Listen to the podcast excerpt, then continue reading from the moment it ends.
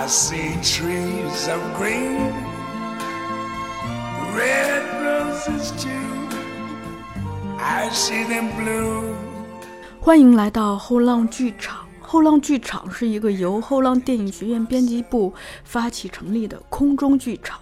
我们依托于后浪电影学院和后浪剧场两大品牌图书，邀请影视和戏剧领域的创作者与观赏者、教学者与研究者、爱好者与评论者，与我们一起观察和反思当代社会的艺术创作与文化生态。试图接通一线创作与理论总结、本土经验与国际潮流、创作表达与聆听鉴赏，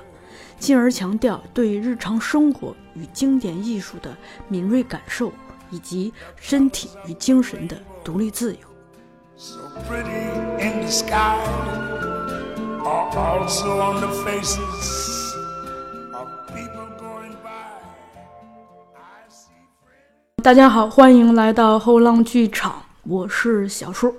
这是一期元旦的特别节目，我们是打算用它来跨年的。最近后浪剧场出版了一本小有名气的书，这本书呢，据我所知，戏剧影视界的很多导演、演员、编剧、老师、学生似乎都在读，甚至在发微博和朋友圈推荐。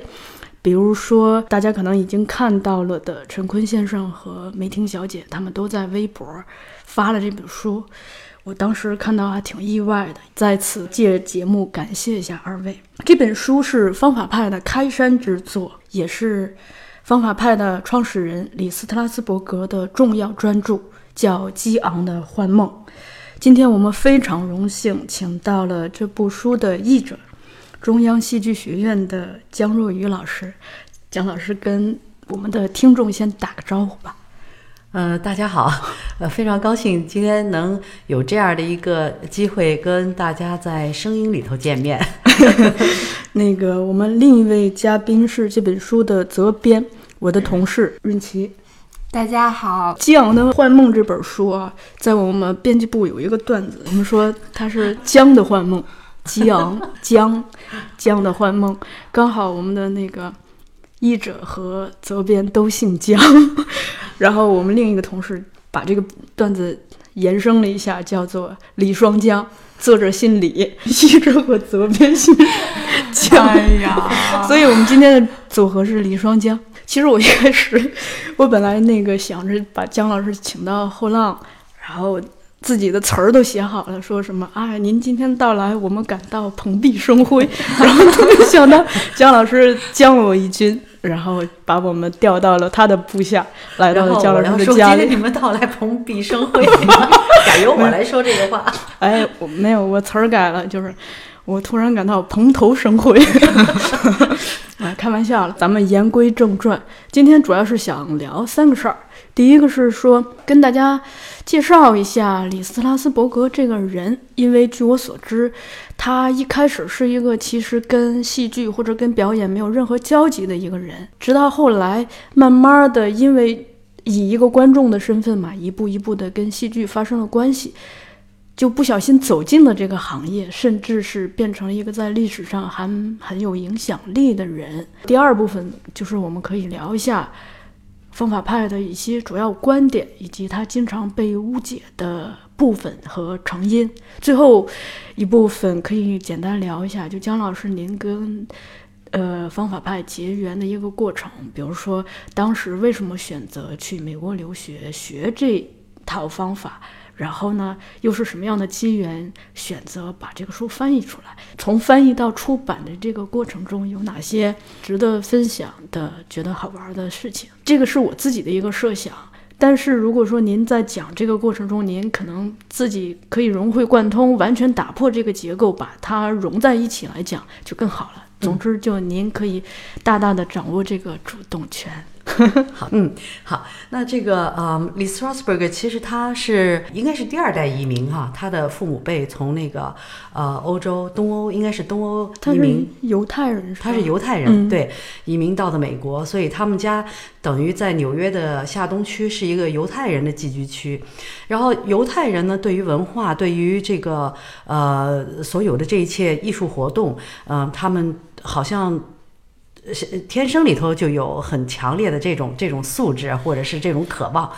所以呢，其实，在下东区，他的那个整个生活经历就已经包含了很多戏剧的活动。犹太这个民族是很有意思，他有一些大的一些节日，呃，其中有一个非常重要的节日，他们还经常会组织一些演出。那么，这个不是说只是那个时候的犹太人会有这样的一个活动，现在的犹太人，包括现在在北京的很多犹太人，他们都会在那个节日里头。在北京的很多犹太人，他们都是有工作的，但是他们都会把这个时间拿出来，他们自己写个剧本，然后这个。剧本肯定是跟现实有一些关联的，尤其在北京的犹太人，可能这个剧本跟美国的很多现实，比如说前段时间那个川普啊，跟特朗普啊这些有有有关联的一些讽刺的一些小戏，他们也会在节日的那天去上演。就是我也参加过几次在北京的这个犹太的这样的一些节节日的这些活动，然后就看他们从。大到那个，比如说五六十岁的在这边工作的，呃，男男女女们；小到就是在这边生活的，跟着父母的，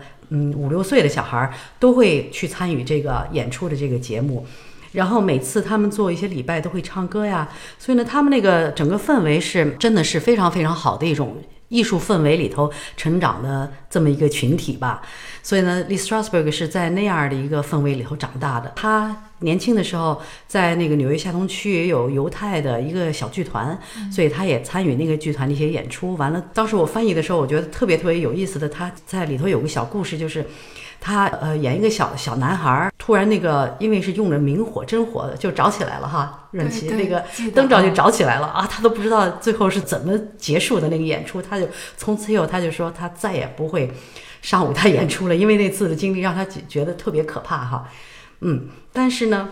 呃，可能还是真是跟戏剧有缘分，或者是还是真的是喜欢，或者在呃当时在纽约特别发展的、特别蓬勃的一种戏剧的一种氛围，然后因为百老汇就在那个纽约。所以呢，他也很方便的就去看了很多戏。碰巧当时莫斯科艺术剧院斯坦尼带领他的剧团来到了纽约，然后上演了好几好好几个戏。比如说在底层，斯坦尼确确实实自己也在里头演了角色。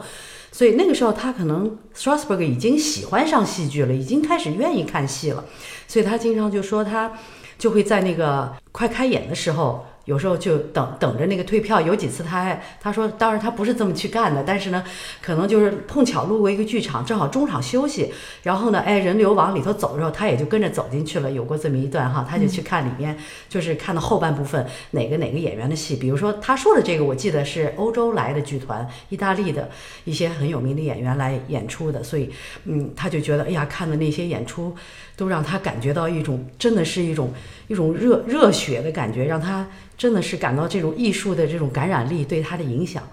所以从那个时候开始呢，他就对于这个表演，对于这个戏剧是越来越喜爱了。呃，正好斯坦尼也也来了，带了莫斯科艺术剧院，然后他就那个时候莫斯科艺术剧院的演出他都去看了。然后呢，在他的书里头也澄清了，就是说，因为包括我们在中国也知道，就是有一部分说，哎，为什么斯坦尼他能写出那个斯坦尼体系，就因为斯坦尼他已经不能演戏了，他不是一个好演员，所以呢，他嗯最后就变成搞研究了。那个李斯特拉斯伯格呢就说，其实不是这样的，因为他确实是看过斯坦尼的演出，所以这个呢，我觉得这样的幻幻梦好在哪儿？我也老跟。呃，我的同事啊、朋友啊讲，我说好就好在它有很多的史实，嗯，就是那些东西是特别有价值的。可能因为现在我们有电影了、有电视了，能够看得到所有的精彩的表演，可是那个时候只能靠文字的记录。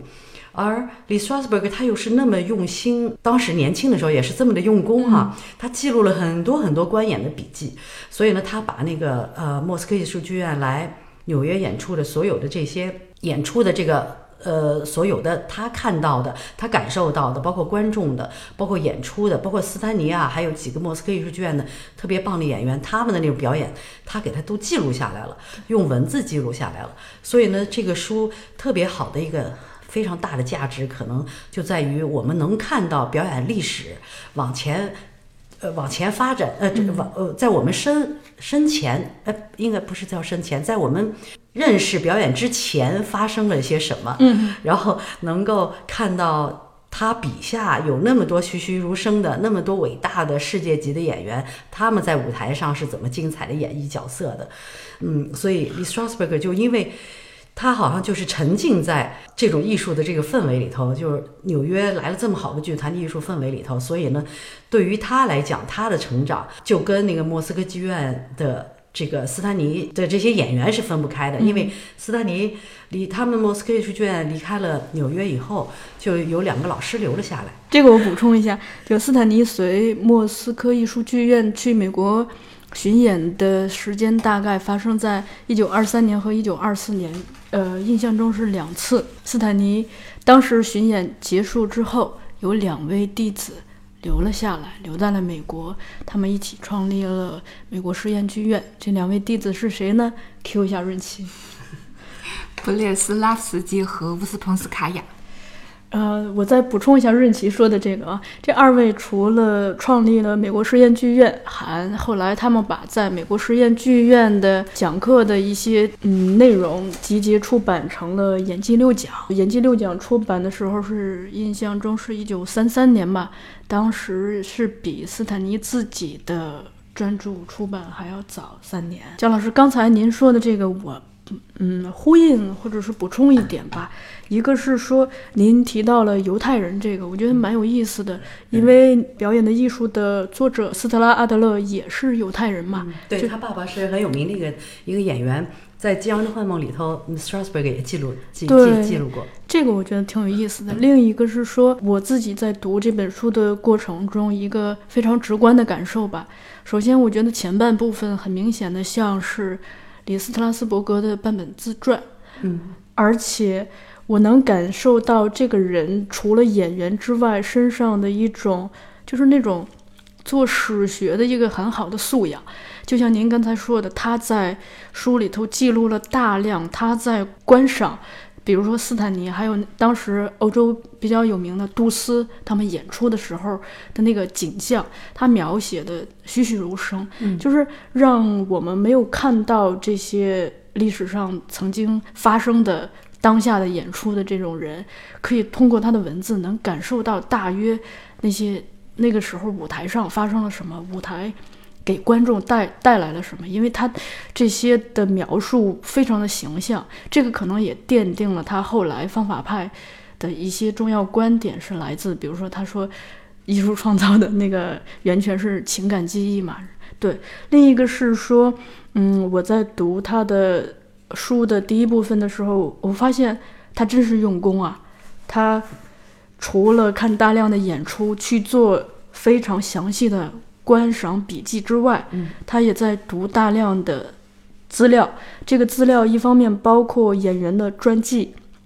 后来又拓展到就是一些文学家、艺术家的创作笔记。他从所有参加创造性工作人的工作笔记中去寻找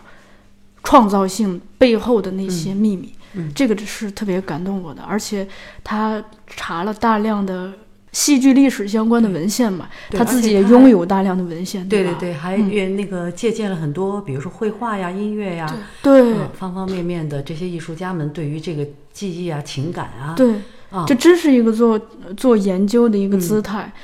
啊，而且他后来不是他的书中也呈现了他在当时在美国实验剧院学习的时候那种详细的笔记。那那个笔记，它上面会写，比如说这一段笔记是我在哪一年某年某月某一天写的，就很详细了。包括他上课的时候，老师讲了什么，他想到了什么，学生做了什么，都非常的详细。就是这个。我经常觉得像一个就是一次又一次的历史还原。如果说刚才他还原了演出的现场的话，那此刻他就是还原了他们课堂上的现场，这些都非常的珍贵。对对对对。好，那咱们就是接着来听姜老师聊波列斯拉夫斯基他们留在美国之后跟李斯拉斯伯格的一个关系，因为他在那儿上课了嘛。嗯嗯嗯，好，那后来他就呃留下来以后就开始，因为这两个老师留下来以后呢，就创办了一个表演学校，所以呢，他就成为这个表演学校的一个学生，所以就跟他们按照，当然肯定因为老师教课。除了他学到的一些东西，或者他自己感受到的一些东西，还有很多的，就是他在比如学到的，就是这位两位老师在斯坦尼的这个呃教予他们的所有的这个技巧啊、技术的基础上，他们有他们的认知，所以呢，他们做了一些很有意思的啊、或者说是一个一个在斯坦尼的这个基础上体系的基础上，因为当时斯坦尼的体系呃并没有像现在那么的成呃，就是我们现在看起来的相对那么的完整成型，所以那两个老师呢也根据他们的经验做了一些补充去。教教授这些美国的这些学生，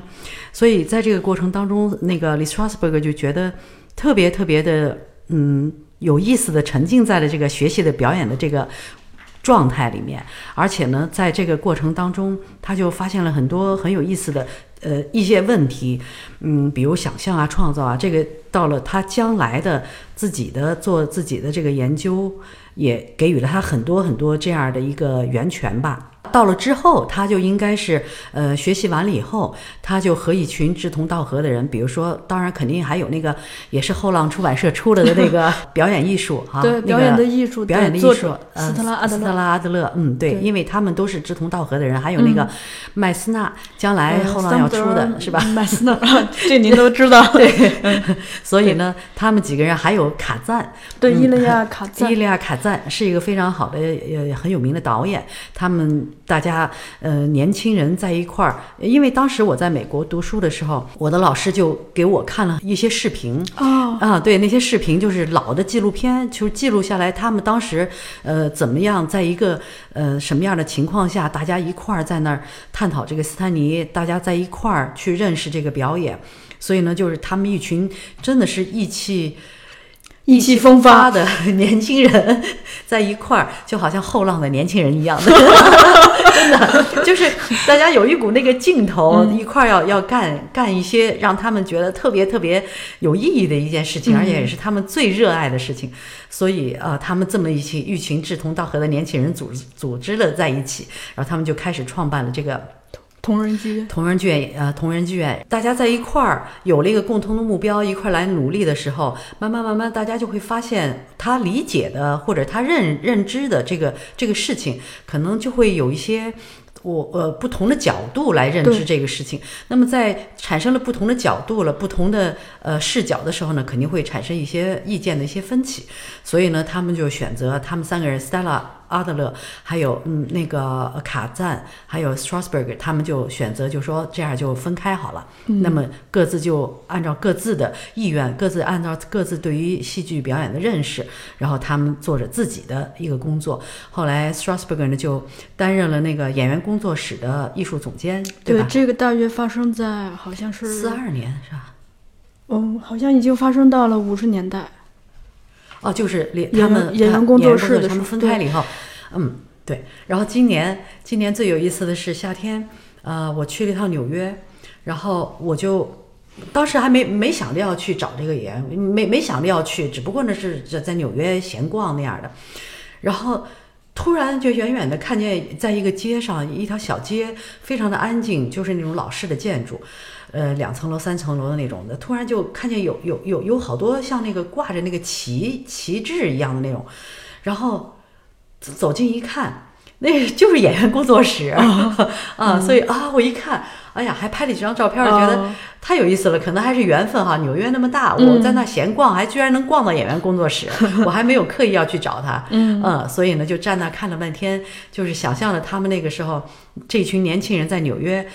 是怎么样来来来来往往的嗯聚聚聚集到这个小楼里头，然后好像真的是很很有一种历史历史的那个沧桑沧桑和那个嗯就是过去了那种一一季的感觉，但是到了后来还是对现在的人都有这么大的影响。演员工作室好像是现在在美国有两个分部，对吧？一个是在纽约，另一个是在洛杉矶。哦，不是，不是那是就是现在呢是 Lee Strasberg 的他的那个工作作室，Lee 哦 Strasberg 的 institution 应该或者是 workshop，呃，然后呃是一个在纽约对，一个在洛杉矶，在洛杉矶的那个应该是 Lee Strasberg 的儿子在那儿哦。做一个呃领导者在那嗯。儿管理的这个，包括授课。然后纽约的呢，应该是呃就是他的一些学生在那儿、嗯。呃管理这个纽约的 studio 这样的。所以历史上的那个主要是纽约这一个，对吧？对对对，是后期了，可能哦在洛杉矶也成立了一个。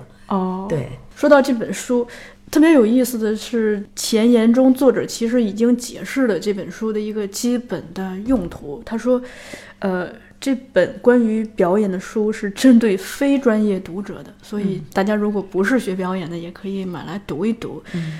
嗯，他接下来说，它并不是一本教科书，这是第一次有人尝试去解释表演是什么。因为咱们这个书最开始他想取的书名就叫《表演是什么》嘛，对。然后说斯坦尼斯拉夫斯基是呃体系是什么，方法派是什么，这个是他这个书想要去阐述的，对对对。嗯对，因为确实，比如说，我觉得当时翻译这本书的时候，包括我在美国读书的时候，我老师就一个是让我必须读这本书，然后第一次接触的接触到方法派就是这本书，他就让我必须读，然后呢还给了我一个复印的一个，就是李 Strasberg 他在那个大不列颠百科全书上写的关于表演的那个那个词条，词条非常非常的长，哦，非常非常的丰富，好像因为他在那里头写到了布莱希特，写到了斯坦尼啊，然后写到了比如说东方的一些表演的一些表演内容，所以呢，我就觉得非常有意思，因为我在中国，比如我在中国学习的时候，或者我年轻的时候学习的时候，要接触的这个，包括看那些我们的一些理理论书籍在讲表演，我就觉得完全是跟我看到的 不一不太一样，特别不一样。嗯，对，所以呢，我就觉得哦，好像那样 Strasberg 那样来论述表演，让我更加，也许是因为我呃成熟了，我已经年纪学了这么多年，也做了这么多年的工作了，所以能够更好的理解了。但是呢，我觉得可能是思维方式不一样。润琪，我们俩你你也可以补充我这个这个 思维方式不一样的问题，就是西方人的那个对于所有的这种好像理论的跟我们东方的不一样，东方就纯理论。但是西方的好像这个理论呢，还能很好的，就让人能够比较简洁易懂的，能够看明白，完了用过来。所以呢，我觉得他这个书呢，确确实实是，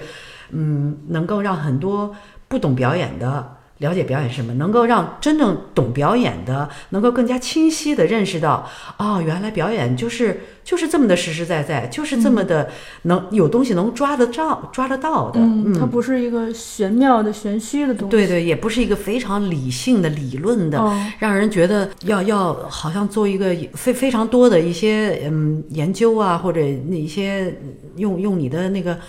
嗯智慧啊。才能弄得清楚的一个东西，因为我是做专业的，所以我觉得这个书是对专业的人也是非常非常有价值。嗯那润琪因为不是做这个表演专业的，所以呃后来我那天去跟润琪到出版社跟润琪见面，然后一块儿聊的时候，润琪也也特别高兴，就说、嗯这个书也让他嗯解决掉了很多他他过去对于这个。对于表演啊，对于戏剧的很多的认知哈，所以你不是从事一个表演的这样工作的一个年轻人，然后你你你你讲讲从你的角度，就非表演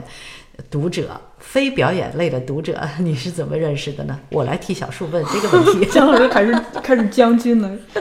天呐，嗯，其实我刚才是就突然就想到小树之前有一次在编发会上，他讲一段话，就就让我印象还蛮深刻的。就当时是我们有一本书，就是给演员的片场建议。啊然后当时那本书它虽然是本表演书，但是我们是把它也划到了大众读物里面，就是因为我们当时觉得那里面很多对于演员的一些问题的解答，实际上对于普通人来说。也可以去解决他们的很多心理问题，包括他们在一些公共场合去怎么样更好的控制自己，然后表达自己。然后我就记得小树他当时说，就是提到那个我我就是演员那个节目，然后章子怡不是说说表演不是情绪，嗯是行，对对对，就是就好像我们在生活中，然后遇到很多困难问题，你不能说去。你沉浸在那个痛苦中是没有用的，你唯一可以做的就是去改变自己，对，就是去行动。嗯所以可能这就是表演对于所有普通人来说，我觉得最直接的一种影响。嗯，对，然后这句话就让我印象还蛮深刻的。嗯，哦，这个是这个是这样啊，我接着润琪这个说，我自己也不是学表演的，但后来去去歪打正着的去做了表演书的编辑，然后在做这个过程中，到现在我基本上已经是好像似乎见过我的人都能看出来我对自己工作的热爱，对，是因为我看到了就是表演这门学问对一个普通人生活的一个非常有意义的地方，就就接着润琪这个说。因为那个当时我是上过那个李浩老师的表演课，他有一句话，他就说，呃，情绪是最无力的，行动才是有力的。行动中的演员让演员变变得更有能量、更有力量。然后我就幻想到我们生活中，就就像润琪讲的那些，那我们在生活中遭遇到到很多问题的时候，就特别，呃，也不至于特别喜欢吧，总是在一些自己。脆弱的时刻，容易陷入到情绪里头去抱怨、怨天尤人也好，或是自我悔恨也好，总之是总是在一种无力的情绪中哀叹，或者是怎么。但如果说我们遇到一件事儿，就去解决一件事儿，我们永远在寻找解决问题的办法，我们不不惧怕任何问题向我们走来，然后这这个时候。尽管很多问题并不能如你所愿立刻去解决，但是当你自己变成一个永远在解决问题的人的时候，你会觉得自己真的没有那么脆弱，也没有那么的弱小，会觉得自己是一个很有力量的角色，是一个很有力量的人，而这个角色就是生活中的你自己。这个是我感触非常深的一点。嗯，对。那我接着你们俩说的这个，咱们都接过来讲，就是说，比如刚刚小树也问说，那个呃，这个书是呃针对非专业人群的哈。那我觉得这个书让我也，因为我我在呃。呃，中戏教学那么多年，然后我也在外头也教过一些学生，包括不是学表演的学生，比方说教了那个管理学院哈，嗯教了管理学院的一些学生。那么他们管理学院的学生呢，他们当然是不是搞专业的，但是他们就是对，也是也是对表演感兴趣。嗯他们觉得哎，想弄清楚到底表演是什么。有的人呢是抱着就是说。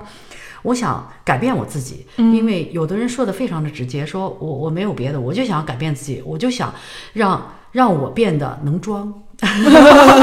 他就这么说，而当然装装装装的后头还有一个词，我就没说了啊，意思 那那能够装。然后我说哦，你是觉得就是说所有的表演都是在装是吧？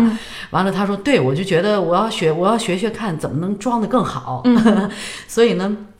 当然，嗯，他们都抱着各种各样的想法来学表演。那么后来经过了一些课以后呢，他们就认识到啊、原来表演是这么回事，而且原原来表演有有这么多东西需要去学，有这么多东西需要去感悟，需要需要去感受的。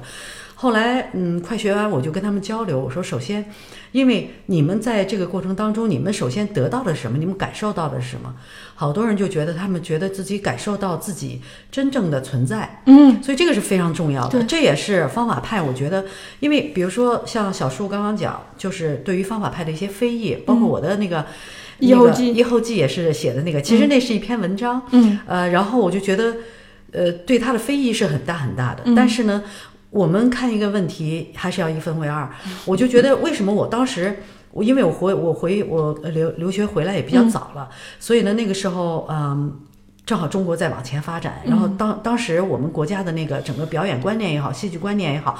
国外来演的戏都非常非常少啊，所以呢，大家还是有很多就是对外界的这个艺术，对外界的这个表演，都还不是非常的认知和了解。然后呢，我就看到我回来以后看到我们的表演状态，还是有点像我上学当学生的时候。那我当学生的时候也很早了，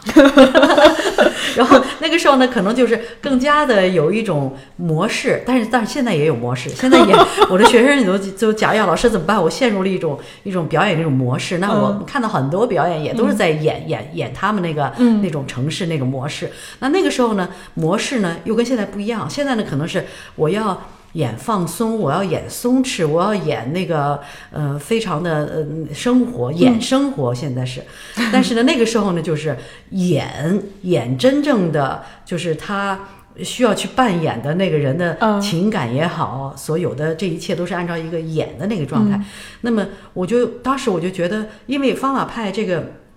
所有的这些方法哈，特别特别好的，我觉得很多东西都是能够解决中国演员的问题。就像雷斯巴斯伯格说。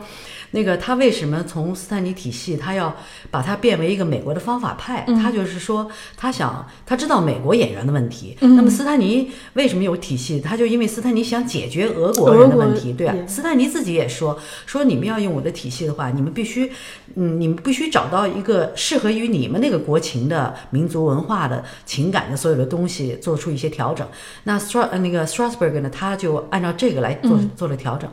那后来，因为我是经过了咱们中国的这个呃传统，也不是传统了，就是经过了咱们中国的这个演剧训练的人，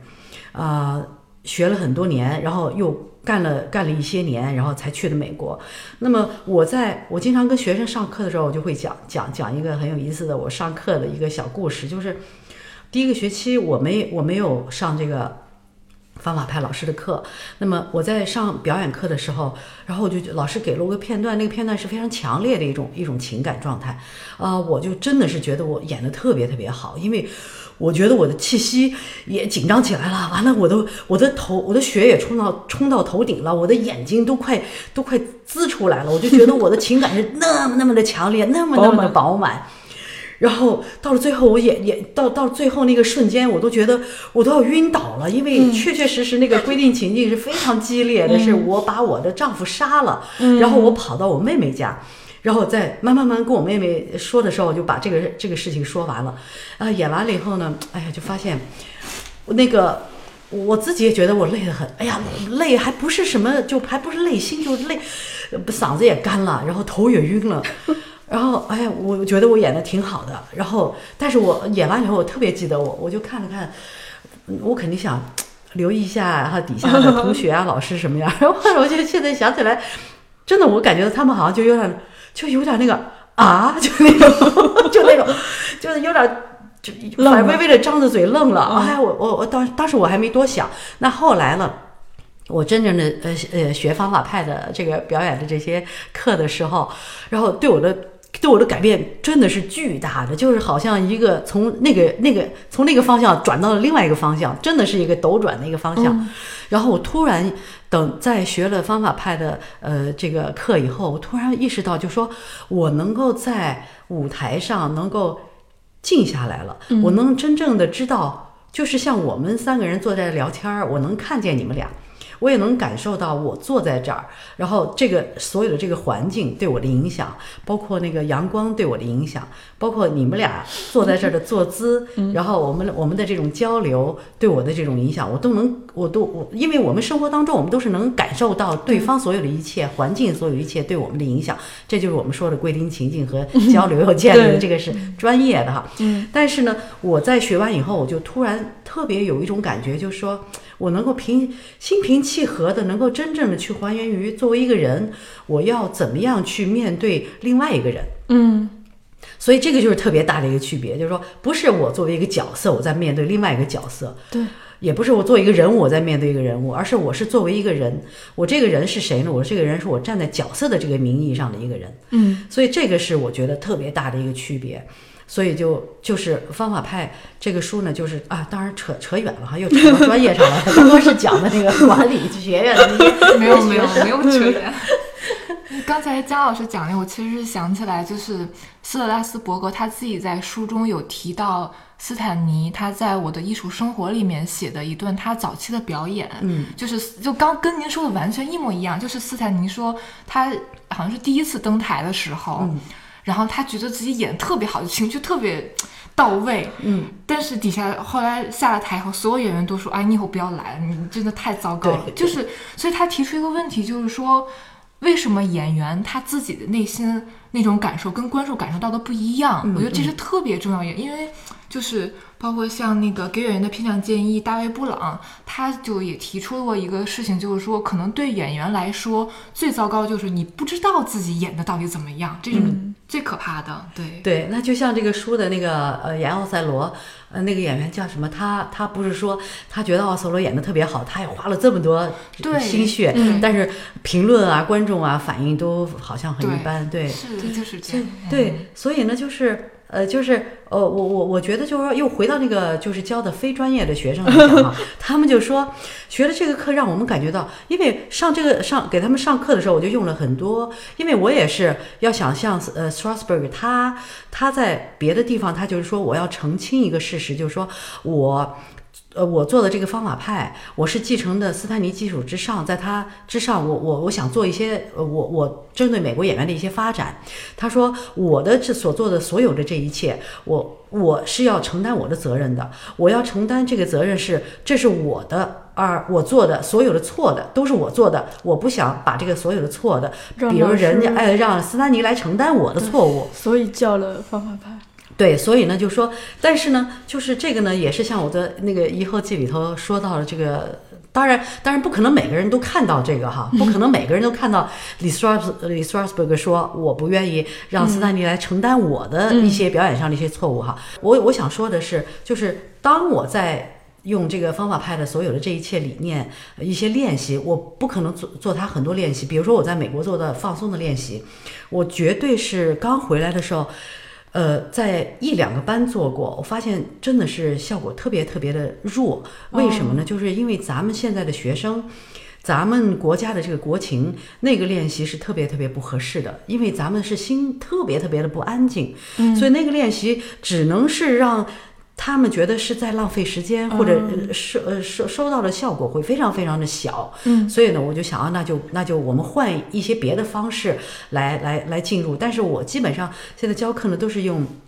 肯定都是用方法派的很多理念嗯在教课。那么有一些练习，我也会根据方法派的一些练习，包括我这么多年练习，有一些略微的一些变化，因为我要变化到一个中国学生能够接受的，在他们有效时间内，因为中国的学生表演的学生注意力是极其不不容易集中的。所以呢，在他们有效的注意力能够集中的这个时间时间这个小小的范畴内，能够给他们一些他们能接受、能够影响他们的一些这些练习、啊。所以呢，就说，所以我在给别的我的学生也好，外面的一些非专业的学生也好，上课的时候呢，我就会非常强调方法派的一个他的一个理念，就是说。我作为作为人，作为演员，我在创造，我是必须用我在创造，对吧？他书里头不断的在强调，就说就好像一个小提琴，你要调音，你才能够演奏出乐器来。那么演员的乐器就是演员的身体，对这个呢，其实在就是 Strasberg 包括斯坦尼之前的一些欧洲的一些呃。表演艺术家们，他们也也其中也提到过这个问题，也是一个俄罗斯的一个老演员提到过这个问题，就说演员的创作工具应该是他的他的身体，所以呢，斯呃 Strasberg 这个是非常非常强调的。那比如说对于非非专业人群，然后给他们上完以后，他们就觉得就说，首先他觉得他的生活质量提高了，这个是对于非专业人群来讲的，他觉得我突然意识到，就说哦，原来我的同事他有很多。很有意思的东西，我原来都没看到。还有就有有有有学生跟我交流，还有说我我今天来上课的时候，我突然就意识到啊，那个阳光从那个树叶里头，呃呃泻下来的那个感觉，说原来真的是好像这些东西都会忽略掉的。是的，啊，所以呢，像这个，我觉得对于非关非专业人群呢，他你就他就会发现，就是很多时候它能够实实在在的生命的存在。对所以我觉得这个是特别好的哈，对于非专业人群，但对于演员来说，这个就更重要了。对你必须你存在，你才能更好的把这个人物放到你你的身体里头来，嗯就像一个容器。你你你要把你的很多东西倒空了，这个容器还是你，但是你要装进人物的一些东西，然后你的你的东西不可能全倒空，你还要掺一些人人物的跟你的一些东西融合起来，就好像在这个他的这个书里头提到那个代替啊，用演员的一些情感来代替，就是跟相类相类似的情感和角色相类似的情感，这个才会是非常真实的一种表现。嗯。那个，我在呼应姜老师一个啊，就您刚才提到这个给管理学院的这些非表演系学生上课的这个呃事儿，让我想到了我自己的一个经验，就是我曾经去过一个非常大的呃集团，然后去他们那儿办了点事儿，嗯，他们当然非常有钱了，但我去到他们那个办公区间的时候，说实话，我心情。就我突然还觉得挺难过的，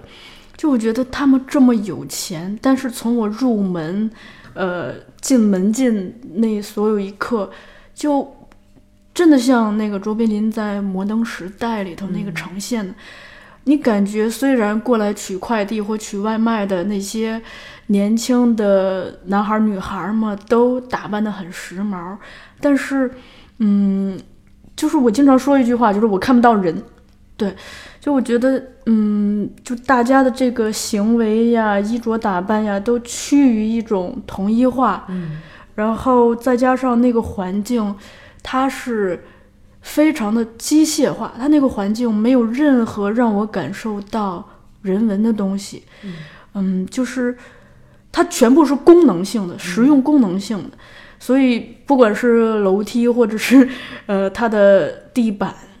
甚至是洗手间的门，一切都是功能性的，没除了功能之外没有审美。然后包括我也去了他们的食堂，当看到大家在那个中午，大家在那个食堂里头排着队去打饭什么的，就那一刻，就吃饭的时候，就大家要不就拿个手机一边看手机一边吃饭，要不就闷头吃饭。就看完那个不之后，不是就对比一下我们公司公司，我真的还是觉得后浪真充满了生命力。对，那一刻我觉得啊，反正就是很难受吧，但是。呃，我也参加过一次，就说我们公司给人家那个企业做的表演课的训练，其实只有一个下午。但是那一刻，当我看到那些逃离了日常的工位的人们进入到那个表演教室，从一开始还有一点羞怯，有点推推搡搡的，不不太愿意往前去，直到最后，当大家脱了鞋进入到那个空间之后。一做起游戏来就忘我，就忘记了整个下午。然后一眨眼，当自己满头大汗再去看窗外的时候，已经日落了。那一刻，就我第一次意识到表演让人更像一个人。然后呢，我昨天晚上刚好看了一个野村万斋的纪录片儿，他有说到一句话，大意跟我歌词大意跟我刚才说的那句话一样。他说，就。就是用什么来证明自己存在呢？就是可能艺术是一种手段吧。然后我想到的另一个事儿是，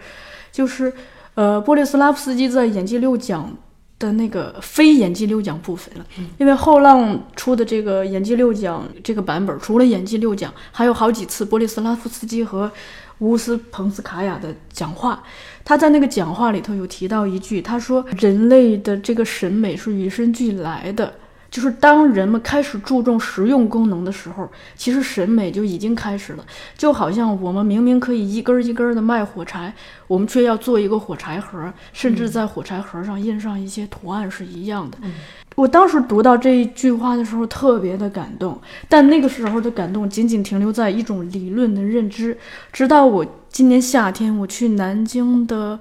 南京博物院去看一个展览，那个展览是它是从就是以南京为地点，从史前史到当代，就每个馆就做了一次这种历史性的回顾嘛。当我看到那个就是石器时代，就大家在面对一一件石具，在追求它的实用功能的同时，已经开始追求审美，因为你看到它那个花纹一点一点繁复了起来，就一点一点的那个。审美越来，审美功能越来越大，越来越大。我那一刻，我是印证了波利斯拉夫斯基的那句话，我就发现，哦，真的，人类对审美的功能是与生俱来的。也是因为这些认知，我这几年就变得对自己家里头的东西越来越挑剔。而以前，比如说衣服，只要能满足这个那个御寒，对就可以了。但现在我会觉得，有一些颜色、质地和款式是永远不能进入我的审美体系的。然后家具，甚至一个玩具，我觉得它跟我家的主色调不合，我就会把它送人。对，这个扯远了。但总的想说的是，接受过审美训练之后，你可能真的会感觉自己更能意识到自己存在着、活着吧，就而且还让就是像一个人一样活着，而不是一个具有某种功能的机器，比如说挣钱的功能，或者 结婚的功能、生育的功能。对，这样。对对对，就是呃，让人活着，生活质量会会变得非常非常的好了哈。对对，所以我也我也觉得是学了表演以后，嗯、因为确确实好多非专业的就是学过了，嗯，我我也教了好呃，可能有好几个好几个班吧，嗯，然后他们大家都有这种感觉，就觉得 确确实实是让他感受到了哦，原来。我还有生命，因为好多人真的是行尸走肉了。但是现在呢，真是确实是能感觉到很多很多外界对他的影响了。是的。嗯，还有一个，你您不要说别的，就是我有的时候不得已去去参加一些饭局，如果说这个饭局是一个偏官僚性质的，你能感觉到在场的每每一个人很明显不是人嘛，大家都是一张扑克牌嘛。那这儿是一个呃大王，然后那 那大王得先动筷子是吧？对就不管自己愿不愿意，反正你不动，别人不能动啊。那他得先动筷子，就是大家都拘结在一种。其实就像打牌一样，真的是那种秩序感，人和人之间的那种秩序，就明明吃一顿饭，就充满了秩序和各种看不见的那种规则，让一个呃饥肠辘辘的我，对想吃的时候，对。牌里头最小的三，对，想想想吃的时候也不敢吃什么的，就是那个时候你会觉得，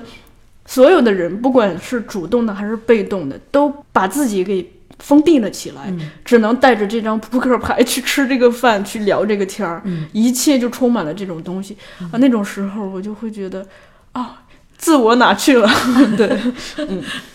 对，还有就是说，比如说刚刚我们说的是那个能够真正的生活在我们该生活的这个土地上 和这个环境里头哈。嗯，还有一个特别重要的就是方法派，我觉得他特别强调创造力哈。润奇，这个我补充一下，编这本书的人，对对那个编者说、说李斯特拉斯伯格坚信这本书是写给对戏剧感兴趣的观众的，特别是对创造力怀有浓厚兴趣的人，因为这本书是在探讨表演过程中的创造性的本质。他试图寻找关于创造性过程的普遍特征。嗯，对，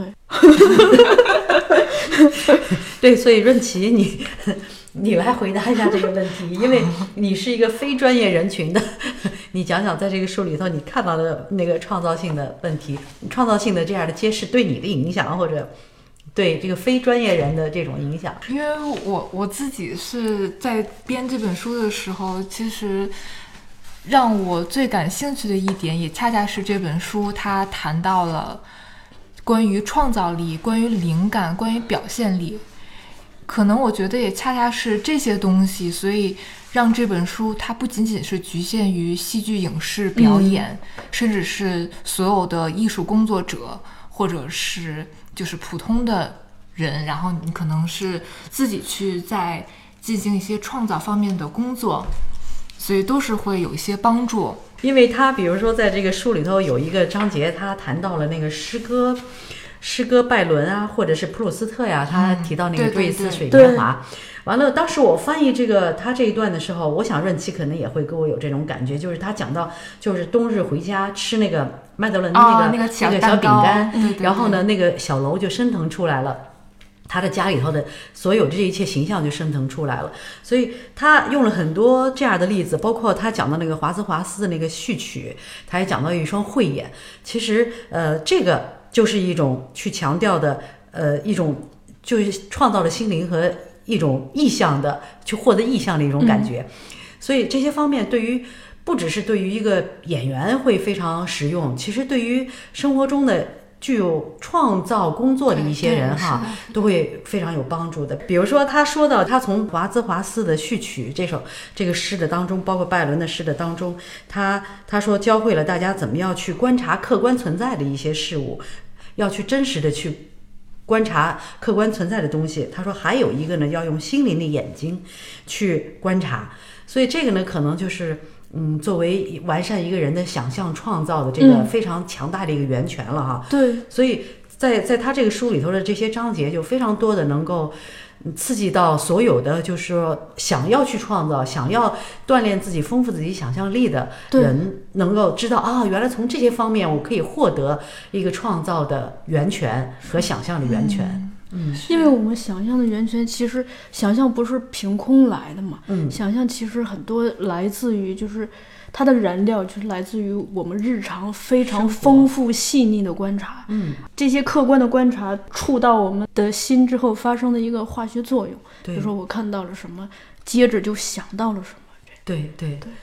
所以他他从画家、从诗人、从音乐家这儿获得了很多很多的灵感，就也就是作为我们作为真实的人，我们在生活当中我们怎么去面对创造、面对想象哈。对，所以这个可能也是对于非专业的人会。比较好的，能够而且非常简洁哈，并不是很晦涩难懂的方式，揭示出来创造灵感和想象究竟是怎么回事儿哈。对，对，因为灵感它不是灵，灵感也不是凭空而来的嘛。哦这个我想到了那个，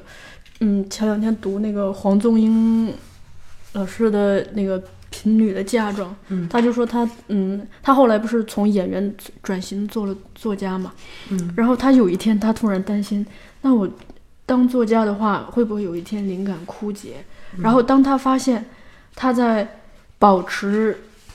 那个演员的那种敏锐，就是那种视觉、听觉、嗅觉各方面的敏锐，嗯。同时他又在一永远在坚持阅读，嗯他发现哦，不用担心，对他们会源源不断的来。对对对，因为这个也是我上课的时候跟学生一直在强调的，嗯。就是说，因为我们获得我，因为现在的学生也都是高中毕业生哈，对然后他们的生活生活也特别少，对。主要的就是学习，嗯。或者准备高考。那么 这个情。况，他们的他们的人生目的，就好像刚刚你讲到那个表演是行动，生活中也是行动。然后所有的一切都是有目的的，嗯。有目的的动作，嗯。我们在表演里头就说这就是行动。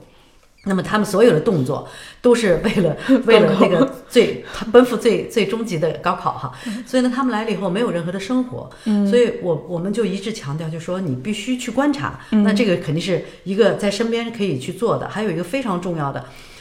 你要去寻找间接的经验，那就是阅读。所以阅读是非常好的一个能够帮助他们没有生活的人获得生活的一个简介方法。嗯对，而且间接呃那个我就跟学生讲，我说见阅读也能够刺激你的想象，因为一切都是在文字上的，文字里面的很多丰富的东西，其实作家可能并没有写出来，但是他非常好的作家，他就能够有很多空间对，让读者去填补在这个空间里头，跟作家产生一种这样的特别良性的这样的交流。嗯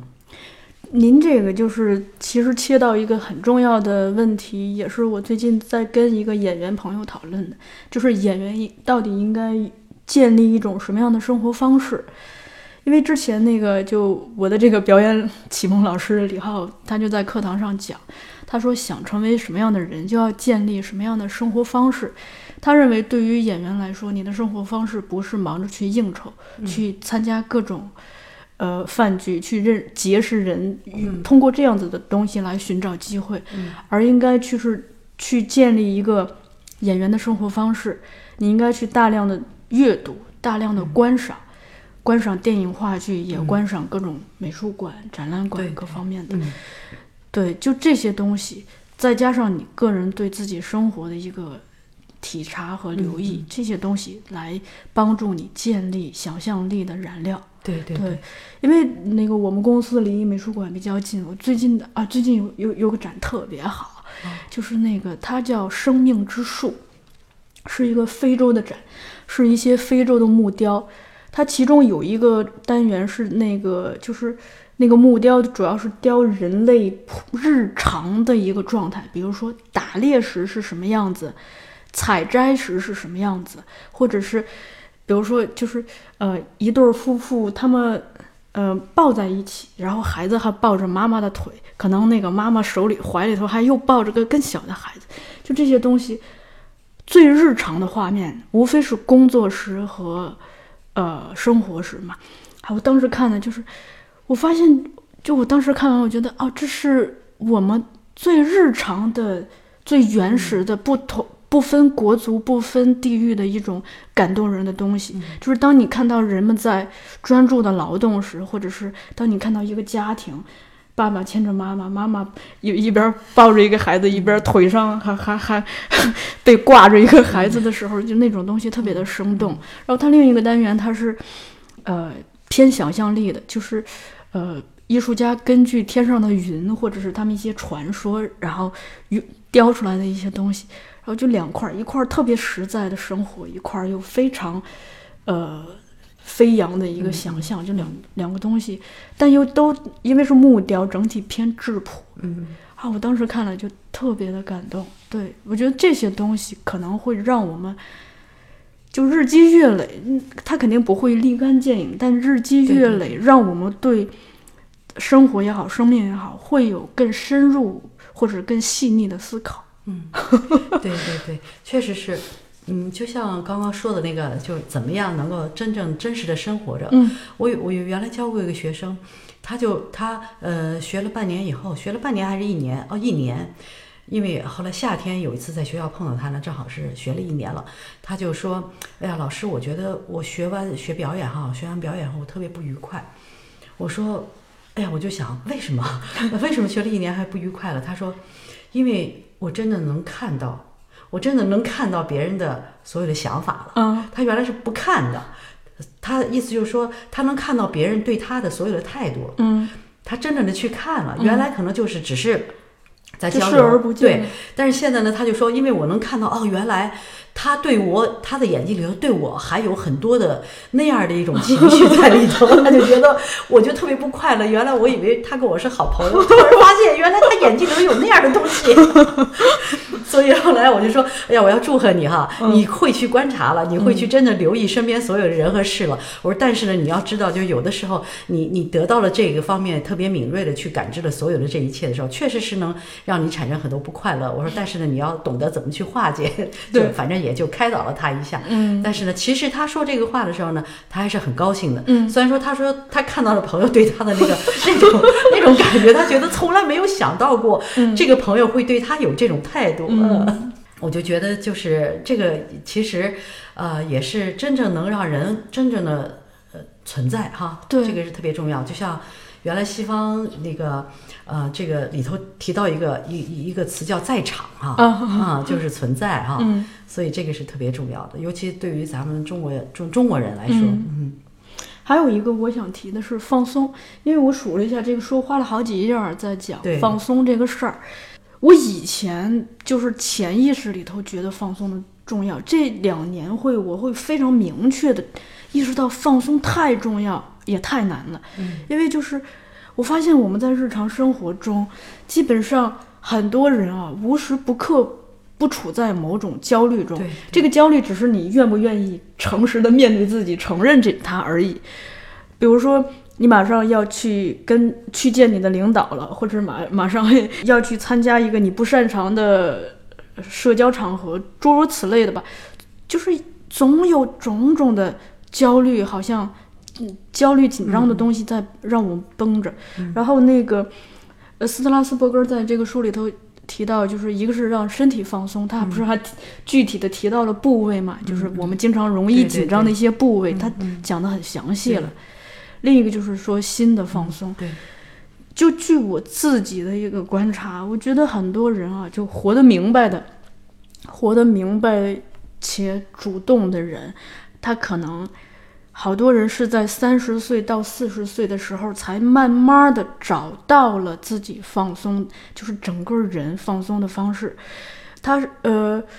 这个用那个我们之前采访过的那个姜广涛先生的话，就说就是找到了自己生命的一个使用说明书，就是我这个身体的使使用说明书，因为我就在。观察日常以及我们看到那些公众形象，你发现人在二十来岁的时候，很多人其实整体是是一种不那么放松的，因为就是不管在任何的场合，是似乎自己都是以一个晚辈的新人的形象在出现。这个时候，你就需要你的潜意识和和和和这个意识里头就有特别多的礼数礼节的东西，让你觉得啊，我是不是刚才应该给谁让座呀？应该给给哪个领导开门呀？我刚才是不是说了不该说的话？大家总是在这些，直到。慢慢的人过了三十多岁，对对整整个世界的运行法则，或者是对自己的这个生想要抵达的那个生命状态，越来越有了更多的自觉之后，可能慢慢的会越来越明白，行为也会跟着会越开。这个也也可能就是我们传说中的，好像气场开了。对我觉得。因为好像年轻人中很少遇到这么放松的，有的人你你会看到他潇洒酷冲，但是这个东西我我我经常对他的解读，我觉得他的背后同样是紧张，他只是用这个东西在极力的掩饰他的紧张，对，就是跟那个真正的放松能收放自如的放松那个是很不一样的。对，因为他在这个书里头，呃，是吧？润琪他就也讲了一个小故事，就是讲那个一个女演员哈。哦，你记得那个？你可以讲讲那个小故事，挺好玩的，正好也是个女孩子的故事。你是说她怀孕那个？对对对，对这个也特别幽默。哦，就是，嗯，斯特拉斯伯格他有一个学生来过来找他上课。然后呢？过一段时间，没有没有几个月，然后他的学生突然就来找到他说，说他不能继续上课了，因为他怀孕了。然后呢，他的学生还说，对此斯拉斯伯格要要为此负责。然后就吓坏了斯拉斯伯格的妻子。然后那个那个学生马上解释到说。呃，是因为在之前，医生本来说她的体质是不容易怀孕的那种体质，但是因为跟着呃斯特拉斯伯格学习以后，她掌握那套放松的方法，然后她的可能精神放松了，身体放松，然后就突如其来的就怀孕了，对，就就卵子也放松了嘛，对对对，对，所以呢，就是我就顺着润琪讲的这个小故事讲，就说还原到那个。呃，演员的这个创造上来，就是斯特拉斯伯格就觉得，就是说，就好像一个一个钢琴要去调音哈，小提琴要去调起呃调弦，所以呢，这个是对演员来讲，演员的这种放松，其实就是像给钢琴调音、小提琴调弦这样的一种方式。所以，如果确确实实是你要把自己调整好了。然后你可能才能更好的把把别的人的所有的东西装到你的身体身身体上来，才能演奏出来更好的乐器哈。所以这个放松对于演员来说是，当然对于刚刚润琪讲的这个小故事，确实对于一般人来讲呢很重重要，但是对于演员来说就真是非常非常重要了。嗯，润琪平时也经常看戏嘛，我想你看戏多肯定会留意到，就说演员真的放松的时候，在舞台上的状态和他。假装放松的时候，在舞台上的状态是不一样的，对吧？其实这个东西是掩饰不住的，就观众一眼就能看出来。任群，哦，表示我不知道你在说。任群表示说我没有看到他们，好像哦，因为我我经常是坐在后排，然后 看不太清楚。他关于放松，咱们因为现在在讲放松啊。关于放松，他就讲到面部的有些表情是很不容易放松的，尤其是这个呃这个法令纹，鼻翼法令纹旁边这个叫法令纹哈，这法令纹。后来我就观察了一下，我就跟我我我我就观察了一下，我就说确确实实为什么？就是 Strasberg 也提到一些哈，但是确确实实我觉得特别对，就是。咱们都说中国人说祸从口出，是吧？就是你你要再瞪他，人家没看到你瞪他，呃，他一转过来眼睛啊，你表现出来哦，刚刚没有啊，一切都是美好的，对不对？但人家没抓住，但你祸从口出，你真的嘴嘴巴里头说出来这个事情了，那这个就是事情，这个就是一个一个罪证了，对不对？一个眼神还不能构成一个罪证哈。所以呢，就是我就发现很多，你们可以去观察一下，很多就说在一定的级别。然后你们都会发现，他们在开会的时候，他们的嘴角都是往下。是的，就因为观察管住自己的嘴。对，我也观察过，就是一些大人物，历史上的大人物，就我特别喜欢观察，就是人们在照片上的神态嘛。嗯嗯。你就会看到，你比如说丘吉尔，历史上的一些大人物，就他们这个神情都是很紧张的，就放松的时候其实很少。对就至少在照片上放松的时候很少，有有一些可能因为时间长了日积月累，它就会让这个法令纹格外的深，就直接长到了他的身体里。对，我觉得他说的这个呢，是可能是一个呃，就是放脸部放松的一个东西哈。我觉得如果要换到呃东方的这个文化上来讲哈，我就发现一个是就是中日韩哈这三个国家，因为都比较比较接近，国家也比较邻居，所以呢，我就发现。就是这三个国家的男人，他们为了显示出自己的尊严，他们总是把这个嘴角往下撇，显示出来他的那种，尤其是日本，是吧？那个 杵着一把剑在旁边，然后那个那个那个嘴整个嘴角是往下走的，成一个半圆半圆往下的那种方式哈。所以呢，这个可能就是。可能这跟咱们东方人还会更加的明显的，要把这个把这个嘴的这种紧张，或者是产生出来的一种尊严感，或者不是尊严感，一种威严感，那种威严感啊，他通过自己的表情放大了嘴的法令纹的这个位置来表 表达出来他的那种威严。对，嗯。嗯，所以呢，他意思就是说，要在所有的这个身体的调整、放松的状态下，当然心灵的放松是最最重要的。因为斯坦尼其实提到了这个，他他叫心灵，就是比如说他说，呃，演员化妆，一般演员化妆都是脸上的化妆，嗯，然后穿着服装，嗯，但是非常重要的要精神上的化妆，嗯，其实也也其实也是心灵的化妆。那么心灵的化妆，我就经常我上课我就讲，你这张纸都画满了。我们怎么跟你在上头画东西，对不对？那么，所以你只能把这张纸上的东西都清除干净了以后，我们才能在上头画颜色。所以呢，这个放松就好像把你的所有的东西都清空了，把它都洗刷干净了，然后我们再倒进新的东西进去。新的东西可能作为演员来讲，就人物的很多东西啊，但是容器还是你，还是演员自己。嗯。对，所以正因为这一点，我觉得如果有人跟你说说我在你面前特别放松，我觉得这是一个极大的褒奖，证明他在潜意识里都对你都是信任的。我一般非常珍视这样子跟我说话的人，我觉得。好荣幸啊！对，那那你们刚刚来的时候我那么紧张，所以呢，但但那个我之前也跟姜老师说过，我说我从小其实就特别怕老师，他的名就一旦得喊这个人老师，我就会本能的紧紧张。但是姜老师是个例外。然后呢？而且我有的时候跟姜老师打交道，就恍惚经常有一种跟我三姨在打交道的 错觉。对我一个学生叫我小姨，我说好侄儿。对，那咱们现在是中场休息，然后姜老师推一个歌。然后呢，下半场呢，咱们留在二零一九年播送。好的，哦，我想起这首歌，但是那个太也是太老了，但我特别喜欢那个旋律，就是让我想到一听那个我就想到美国南方，就是它叫 Summertime，我我特别喜欢那个歌。还有一个呢，就是 Breakfast in Tiffany 那个呃 Moon River，Moon River，对对，我想起来的就是这这几首。月亮河那个歌词写的特好，Moon River 是吧？对。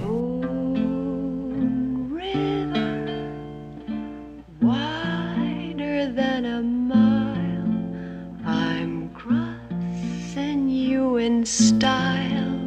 someday. Old dream maker,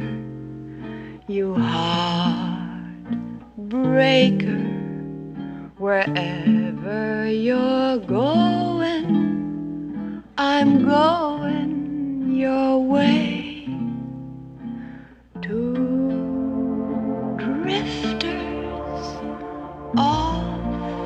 See the world.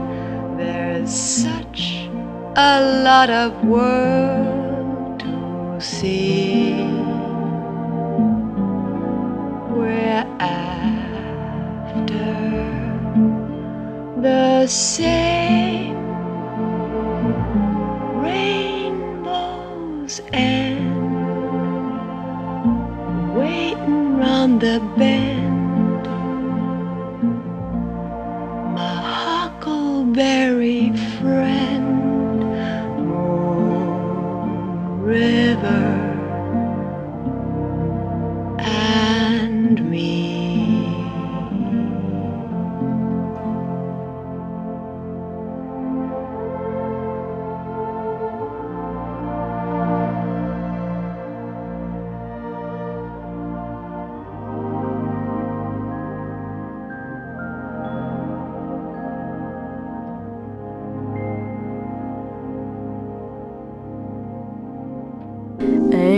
首歌结束之后还有一首，而且姜老师发给我的时候说这首歌是经常可以让他听到热泪盈眶的。在具体聆听这首歌之前，我还是要走心的播一则广告。依然是李浩老师的镜前表演班，有兴趣的朋友们，请在我们节目下方留言。这个表演班将在一月十四号到二十一号在后浪举办。最后，我还是要冒昧的在这里与大家分享一段李浩老师曾经写过的话，这段话也在我们本期的节目中有所提及。他是这样说的。对死亡的不同感知及态度，造成了各种人生。如果知道生命终将结束，而每一刻的当下就是生命本身，所遇到的人、所做的事交相呼应，就是这些，就是这些，这就是你。如果能感知到这些，也许会少一些身心分离、浪费懈怠。其实外面的世界是很美好的。你并不是你所认为的样子。创造或发现新的东西会是不错的生活方式，而更多的创造力及能量，这正是演员的工作，也是作为演员的人所需要 no more talk of darkness forget. These wide-eyed fears, I'm here. Nothing can harm. My words will warm and calm you. Let me be your freedom. Let daylight dry your tears. I'm here with you beside you to guard you and to guide you. Say